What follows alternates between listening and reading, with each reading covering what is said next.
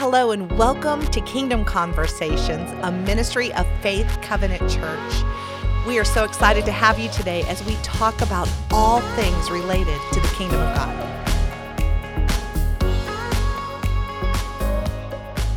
Hello, and welcome back to Kingdom Conversations.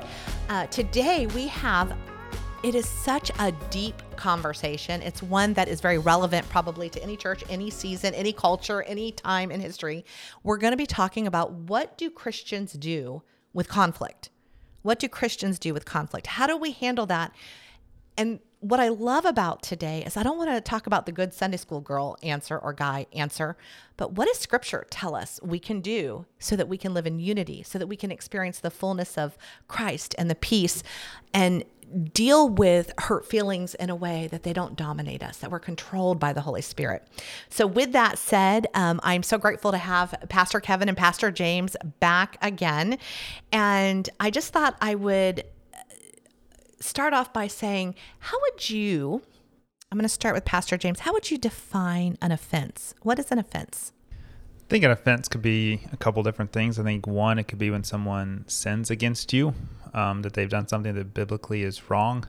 I think it could also be something they've done that's maybe not a sin, but it hurts your feelings and it causes you to perhaps sin against them mm. with um, feelings of hatred or anger. I think it's anything like that. It could be a sin or it could be not a sin, but something that causes a rift or a break in your relationship with them.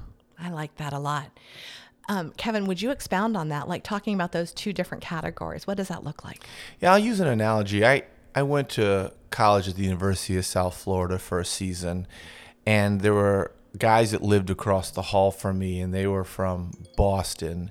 And what's interesting is they decided to put a carpet in their room, and they were pretty gross. And they Uh, guys were in and out of the room because they had the only gaming console on the floor at that time. It was still a new thing. And so people were in and out of that from outside all the time. And what they did was dirt got all over the floor and they had a white carpet. And they began to lift up the carpet and sweep that dirt under the carpet. Oh. and just that's how they cleaned their room. And they did that the whole year long. To answer your question, it's the dirt Hmm. And so in our lives, sometimes we track it in, sometimes other people track it in. Sometimes it's big pieces or small pieces. Offense can be all sorts of different sizes. Uh, offenses are different for different people. What might offend me might not offend someone else for whatever reason, but there is usually a hurt or a relational break for some reason that stops us from connecting to one another and hinders our relationship with God. That I love that analogy, that picture, because I think that everybody can relate to that. So if we were looking at Matthew 18, can we read that and kind of get started? Let's talk about the offense that this is talking about and then biblically how we can handle that. So, if you're listening, audience, I hope you have your Bible. Um, and if you are driving and you get home, to be able to read through God's word on your own as well. But right now, Pastor Kevin, can you read for us Matthew 18? Yeah, so the context here, remember, Jesus has just finished teaching about, hey, anyone who causes little ones to stumble, he, he does and teaches about this, and he gives a parable. Then he does the parable of the wandering sheep. Hey, if you've got a hundred and, and one wanders away. Right after that, in Matthew is when it comes to dealing with sin in the church, which is very interesting that that's the context. But it says, if your brother or sister sins, go and point out their fault just between the two of you. If they listen to you, you have won them over. But if they will not listen, take one or two others along, so that every matter may be established by the testimony of two or three witnesses. If they still refuse to listen, tell it to the church. And if they refuse to listen even to the church, treat them as you would a pagan or a tax collector. Oof. Truly, I tell you, whatever you bind on earth will be bound in heaven, and whatever you loose on earth will be loosed in heaven. Again, truly, I tell you that if two of you on earth agree about anything they ask for, it will be done for them by my Father in heaven. For where two or three are gathered in my name, there I am with them. Mm. Okay. So, looking at that, I'm sure the two of you both have um, situations where probably see lots of different people, lots of different situations. What are some common conflicts that you hear about? Oh gosh. Huh. I wish you could see their I faces. Mean, yes, because I, I, mean, you could go anything from gossip because mm. churches are known to be um, Right. big on gossip. Especially if you say, "Hey, would you pray for such and such?" or Right. "God bless them." Exactly. or I I just need to vent. Yeah. Oh, Or can I get your opinion, which really just a way to tell you something, but I've ne- I'm no I'm not planning on going to the other person, nor will I go to the other person. I just want you to be on my side. Mm. So we've got sins that happen in marriage where um, when I say big sins, I think everybody knows what I mean. We're not ranking them as far as that goes, but the natural consequences of something like adultery Yeah. is larger than lying, the natural sometimes. Right. Or deception. I mean, it uses the word sin. So there are Yeah. things that we, you know, we're told to that we don't. There's things we don't do that we should do. Yeah. There's some things we should stop doing. And so sin is a pretty all encompassing very word. broad. Yeah. Very broad. Yeah. Yeah. So in this place, um, Matthew 18, somebody offends me. And it says scripturally that I'm to go to that person one on one. So what happens when I go? Um, no, I'm gonna. I'm sorry. The Lord just brought this to mind. What is a way to go to that person to resolve conflict? Because I've done it wrong, and then um, and sometimes the Lord allows me to get it right. What does it look like when you go and you want to really resolve conflict? What would that conversation look like? I would say the first thing you're assuming something. I think the assumption is people don't want to go hmm. because you offended me. So I'm going to sit here with my arms crossed and wait for you to crawl back on your knees to me and tell me how what a terrible person you are and then I will deem whether I think what you're saying to me is worthy of forgiveness. Okay, We don't that's wrong. say that yeah I, I don't know that we would say it like that but i Right. think that's exactly what we do because mm-hmm. most people do not when they're offended they're going why, why am i initiating why do i have to do anything i'm the one that was i'm the victim mm. Right. And And, we go to not- others and complain. Can you believe what he said to me? What he did to me? What she did? And we go, rather than going to the person, we go to others and start griping, or we quote unquote ask for prayer requests. You know, pray for her because she's mm-hmm. blah blah blah. And I think part of spiritual maturity is even though you don't want Yes. to, going to the person, Even if it's uncomfortable. even if it's uncomfortable and awkward. Yeah. because part of moving which we talked about in a previous podcast in these five c's one of them is presenting our request to god mm-hmm. so the spiritually mature would say father this relationship matters Yeah. My hurt is real. I, I'm I'm grieving over what has been said or done to me, but I, I see value in hearing God. There's the world around me handles conflict one way, but your word, if it's true, says conflict should be handled a different way. And if I'm as mature as I want to believe that I am, then God give me a heart of compassion, of grace, and humility and patience to go and begin a conversation so that the world can look at me and this other person and go, How did that happen? And they can testify because of God's glory. I love that. What do you do if it if it isn't a sin, but there's still an offense? How do you keep a short account? What does that look like? Is that different than Matthew 18? Well, because when you go back to them, you can go back to that person in Scripture. Then, how it walks through Matthew 18, its process that Jesus is teaching on, does look different. Because I'm going back not as you've sinned against me, I'm going back going, boy, you made me think. You mm. challenged my thoughts. Mm-hmm. You push me in ways that I don't like to be pushed. I didn't like that, but really the spiritually mature goes, thank you. Yeah. You've Yes. helped me think differently Yes. and grow. And so there's that's why you have to sit for a second and go, am I is there a sin here or did I just did my preferences get challenged? Oh, I like that. Did my preferences get challenged? Because that happens to all of us all the time. Absolutely. Mm, okay. So let's say reconciliation happens, and I want to talk about that. There's a difference between reconciliation and restoration. Absolutely. Tell me the difference in those two things. Well, I think there's times when I can ex- it goes back to to the relationship. So reconciliation would be that the relationship goes back to exactly as it was before. Okay. And so sometimes that's not how it works relationally. Sometimes, if a couple, if there's been trauma in a marriage and for whatever reason they got a divorce, whether we agree with that reason or not, um, maybe the spouses have remarried, they can still do the work of repentance. Gotcha. They can still do the the work of redeeming a relationship, but the relationship won't be reconciled because one of the spouses has remarried. Gotcha. That's so, So, good. That's it is really different.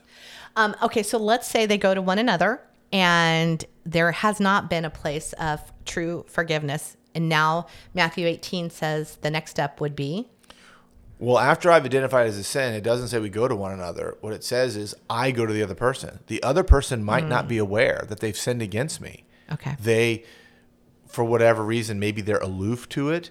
Um, maybe what came out of their mouth was different than what was in their heart. Mm-hmm. And so I took it away. So I go to them and say, hey, listen, here is what was said, or here's what was done. And that hurt me like this. Mm. And so not only do you point out the sin, you explain this idea of this is what broke our relationship and this is how it broke that relationship. Because a person can't seek the four steps of repentance and forgiveness. One of the things is if the relationship is going to lead to reconciliation, they have to be able to say, hey, yes, I did that and it hurt you like that. Please forgive me. I'm sorry. Mm. And you can't seek forgiveness if you don't know what you're, you know, I can't go to my wife and go, well, I don't know what I did, but I'm sorry. Yeah. Sorry it made you feel that way. Right. That, oh, don't say that. that would not, at least in my house, that is not how that's going to work. Yeah. No, So no. I think there's idea because it gives the brother or the sister the Mm-hmm. chance to go, wow, yeah. I had no idea. Yes. And that's believing the best. So Matthew 18 has the assumption behind its language of believing the best. When I go, they will go, I am so sorry. I, I didn't mean it, or I, th- there's something else happening that they can share. Or, yeah, I blew it. Yeah. I totally blew it. I was angry and I said those things, or I did those things, or I was, um, I was in a bad place. I'm not making an excuse, but yes, I did those things. And then we can move on. Yes. Um, and so then let's say all of that, what would be the next step if that doesn't? Well, the interesting thing is when they get stuck, because it says if they listen to you, you've won them over. You're back with a reconciled relationship, and now I, you know, if my memory serves, Scripture talks about the wounds of a friend. And what that does, and how we grow deeper because we've been through some things Yes. together, and I know their heart and their willingness to grow and change. That's really critical. But after that, if they don't listen, it says, take one or two others along. I would insert what Jesus is implying is take a second and pray and think because you don't take any one with you. Right. You don't take a posse with you. Right. You don't take Facebook and Instagram with you. Right. You you find a couple people who are spiritually mature, which we've talked about before, who will go and will able to listen to this matter to make sure that there's not a communication error. That maybe you're speaking Spanish and they're speaking English and it's breaking down someplace. And there's something else happening that uh, maybe another fresh set of spiritually mature eyes will see and go, you know, maybe both of you have issues. So it's not, let me bring my posse with me to prove to you Yes. Yeah. why I'm right and you're wrong. That's That's, a- not what he's after. And I think that's important because I think in church culture, we read that verse and we, we're going to grab our two. I think it is the posse mentality of going in to correct this person rather than consider that maybe it is a communication issue. Yeah. For sure. Two sides to every story. So the idea is will these people listen and go, tell me what happened? Okay, tell me what happened. Oh, I see the perspective. I see Mm-hmm. how you guys are viewing this through a different lens. I think we view our world through different lenses, and that's a big thing in, in, in our social construct today is this idea of how do I view the world and trying to understand, oh, that's how they saw the situation. Yeah. Um, so that we can get to clarity. Right. Yeah, I had a friend um, a few weeks ago that had got a text from another friend that they were just really upset about and felt it was passive aggressive and undermining them and attacking them. And before they responded, they showed me the text and said, "Hey, can you read this as an outsider to see what you think. And I read the text and had a totally different take on it mm. than they had. That if they had just responded to that text, mm. they would have, I think, misread what the person was doing. But with going to a second or third party and saying, hey, can I get your insight on this? They were able to see, hey, maybe this other friend was not being as aggressive or antagonistic as I thought they were. Perhaps I just misread them. And I think that's where the two or three to come in to say, hey, you're a great example. Maybe you're taking this a little wrong. Yes, because I think when, especially with things like that, when you're hungry, angry, lonely, and tired, you read your text as if you're hungry, angry, lonely, or tired. Yes. So if you're in a bad mood, you read the text, they're yelling at you. Yes. They're not. They might not be. And so that's the difficulty with with this speaks to proximity relational conflict resolution. And that's powerful because there's a lot of conflict going on online and it's just not the same thing as the proximity. Nowhere together. is there ever mm-hmm. a time that I should be posting my conflict online. Correct. Yeah. Yeah. I say correct, but it happens yeah, every day. I, I, you don't, don't screenshot it. You don't screenshot it and then put it out there for the world said. to see. yeah, that's that's never going to go well because these witnesses that come back, what they do is they sit there because these independent witnesses who are spiritually mature have to give testimony to the church because that's the next step. They have to go, I sat and I listened.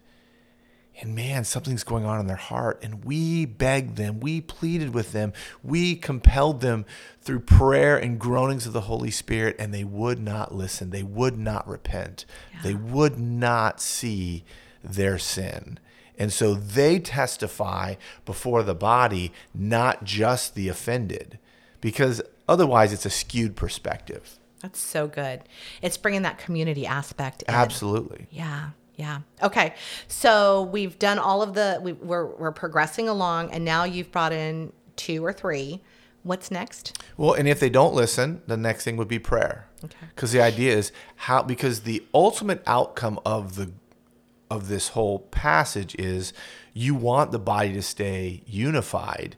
You don't want the body to stay uniform which is different. Mm. And so we want to be unified to go, hey, we're going to be a brother or sister for all eternity. Yeah. So how can we reconcile in a way that's honoring to God and proclaims his glory to the world around? And so after you pray to go, when we go to the church, how do we do this in a loving, God honoring way? And so the church doesn't come as a chaotic mob, as the old Western posse that's going to lynch someone. They come going, we want to compel you as your family, mm. your eternal family. See it. Yeah. Own it. It's okay. We love you. You're allowed to make mistakes. It stinks and it's hard, but but we can't live in this. We yeah. can't sit in this. You matter. I, I love you, but I love you enough not to leave you like this yes. in your sin. Yeah. And that's important. Yeah, because so, we can come as we are, but we don't want to stay as we are. We want to be changed through all of this.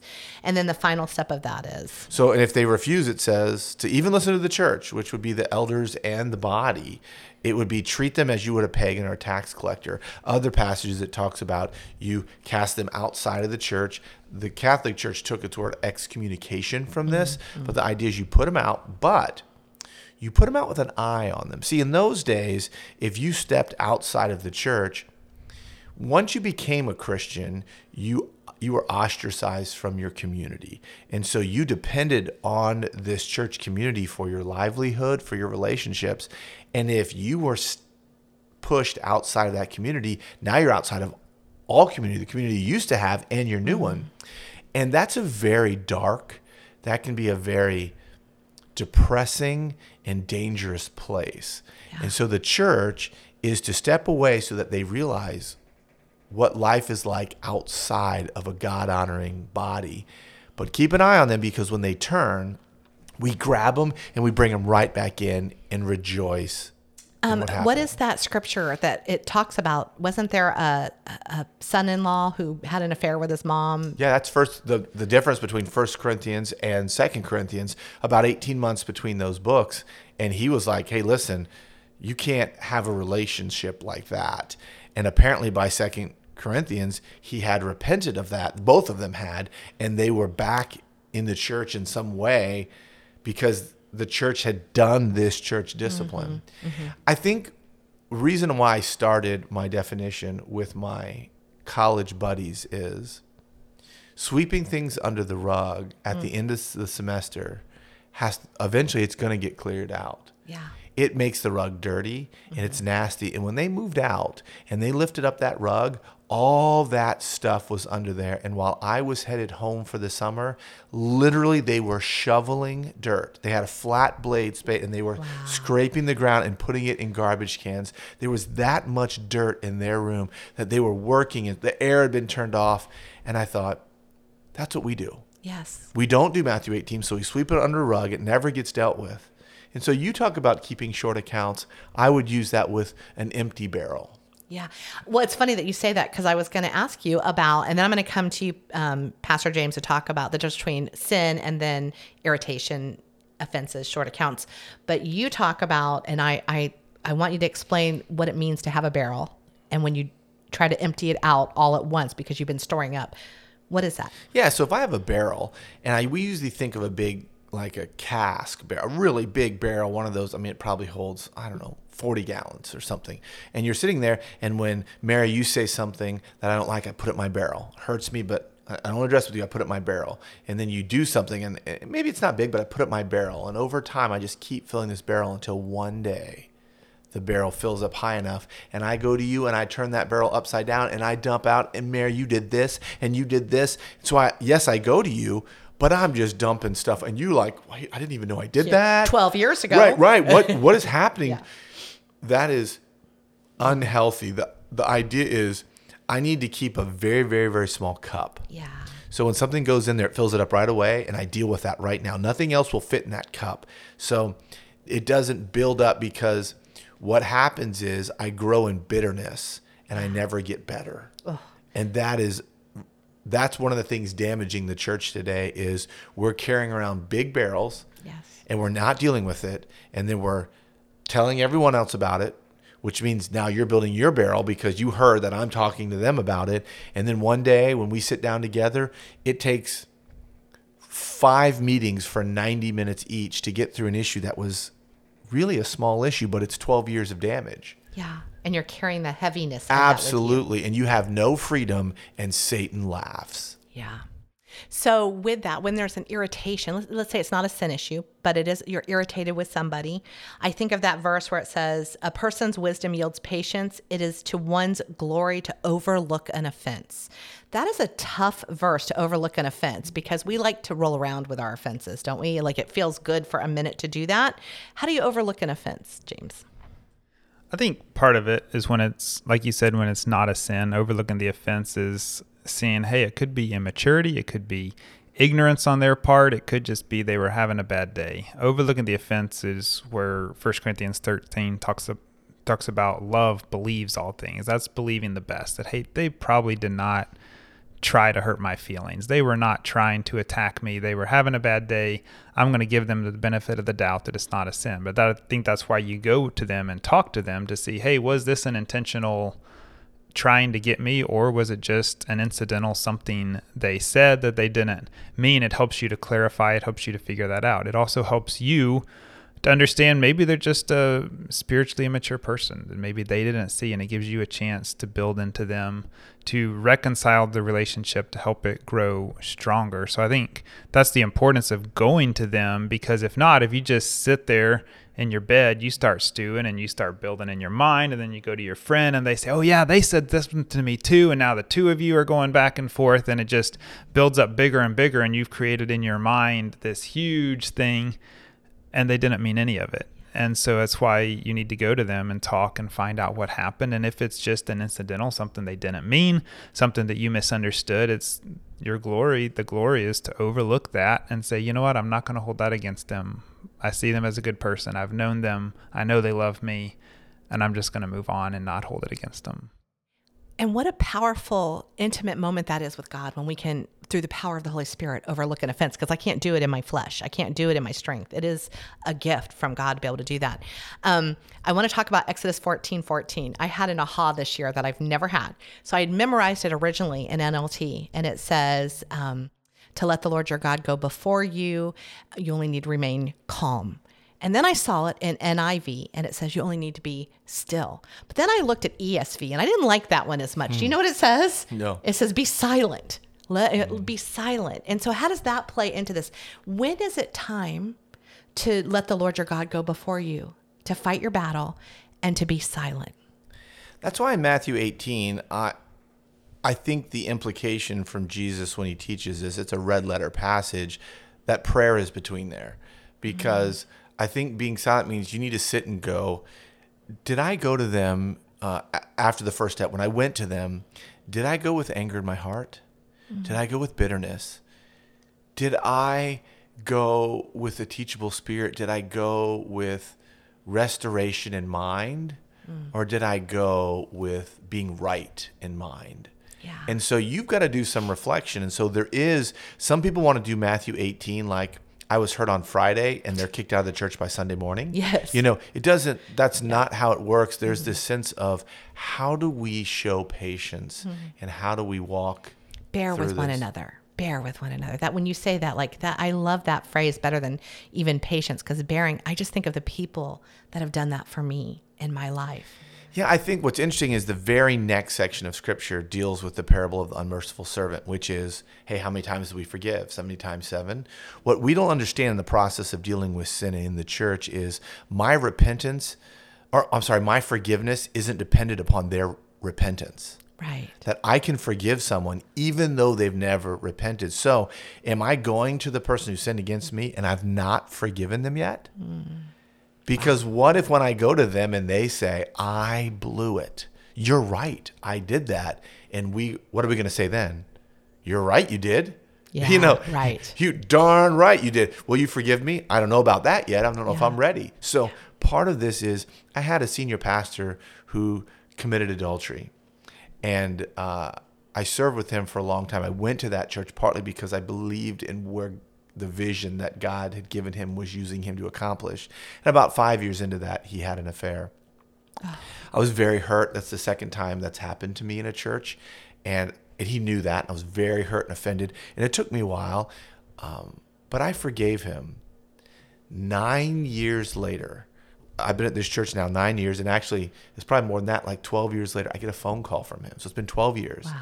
And he said, Kevin, I hurt you. I saw his name pop up on my oh. phone and I thought, I do not even believe this. In fact, when my wife came home, I said, You will never guess who called me today. And he called and he said, I blew it. I'm back in a church. Here's how, I mean, wow. I had already forgiven him. Yeah. But now what is reconciliation and restoration and repentance? Something beautiful has happened in that moment. And I've been able to tell people, about what God is doing in his heart, and God is receiving glory all these years later. I just love that story. so as we close, I guess that's a great that's a great note to end on. If you were to we have somebody in the audience and they're really struggling, maybe they're in a marriage that they're not happy in and there's lots of offenses going back and forth. A friend has offended them, maybe uh, the church has offended, maybe there's church hurt in the past. I'm going to ask each of you to close with this what would you practically and spiritually say to them to help them begin the process of true restoration? I think the first thing would be to check your own heart, to get into the place of forgiveness yourself, to truly do self examination to see if there's anything that you're at fault for that you need to apologize for, that you need to fix, that you need to make right. I think that's a key thing. It's easy for us to point out other people's sins. It makes us feel better because if they're so terrible, then I'm not so bad. And we look at their percentage that they're a part of the problem and ignore ours. My first advice would be look at yourself, get alone with God, pray, talk to a trusted friend, mature Christian, look at your own self, and then from that, figure out the person, the offense, and go have that conversation. Take them to coffee, give them a phone call. Don't do it through text, don't do it through social media. Talk yeah. to them voice to voice, face to face, and go have that conversation and just see how it goes. Psalm 139 Search me, O God, and know my heart. Test me and know my thoughts. Point out anything in me that offends you. As you were saying that, that yes. was the verse that immediately came to mind. Anything you'd close with? Yeah, absolutely. I would echo what James said about what does it look like in that, and even in God's word there to go, Oh God, help me see me. Yeah. Help me see my role here. I would certainly say that. But the second thing that I think is killing the church is go, mm-hmm. not Run. In 30 days, not in six months, not in a year, go. Believe the best that there are believers that want to look at you and go, I blew it. Yeah. Even if you go and they don't, it doesn't mean the next one won't. I think we get tainted pretty quick. Yeah. And we go, see, it didn't work, so I'm never doing that again. No, go, believe that the Holy Spirit is still at work. Believe that the Holy Spirit is reconciling relationships within the body because this body is a beautiful, beautiful thing. Um, it's the redeeming vehicle of the world, and and how we interact with one another matters. I would just say go, go and sit with them. And I think of your story that you just closed with. It's God's timeline that that your old pastor 12 years later, you he's faithful. It's just not always in our time in that moment. Absolutely. Uh, well, thank you so much for uh, being here this week and for having these conversations. And this can be a very hard topic, but on the other side is something so beautiful. It's holiness. It's um, having eyes not for this world, but the world to come, and just it looks different, doesn't it, than what how the world tells us to handle things. It does. Yeah. Have a good week, everybody. We look forward to seeing you next week.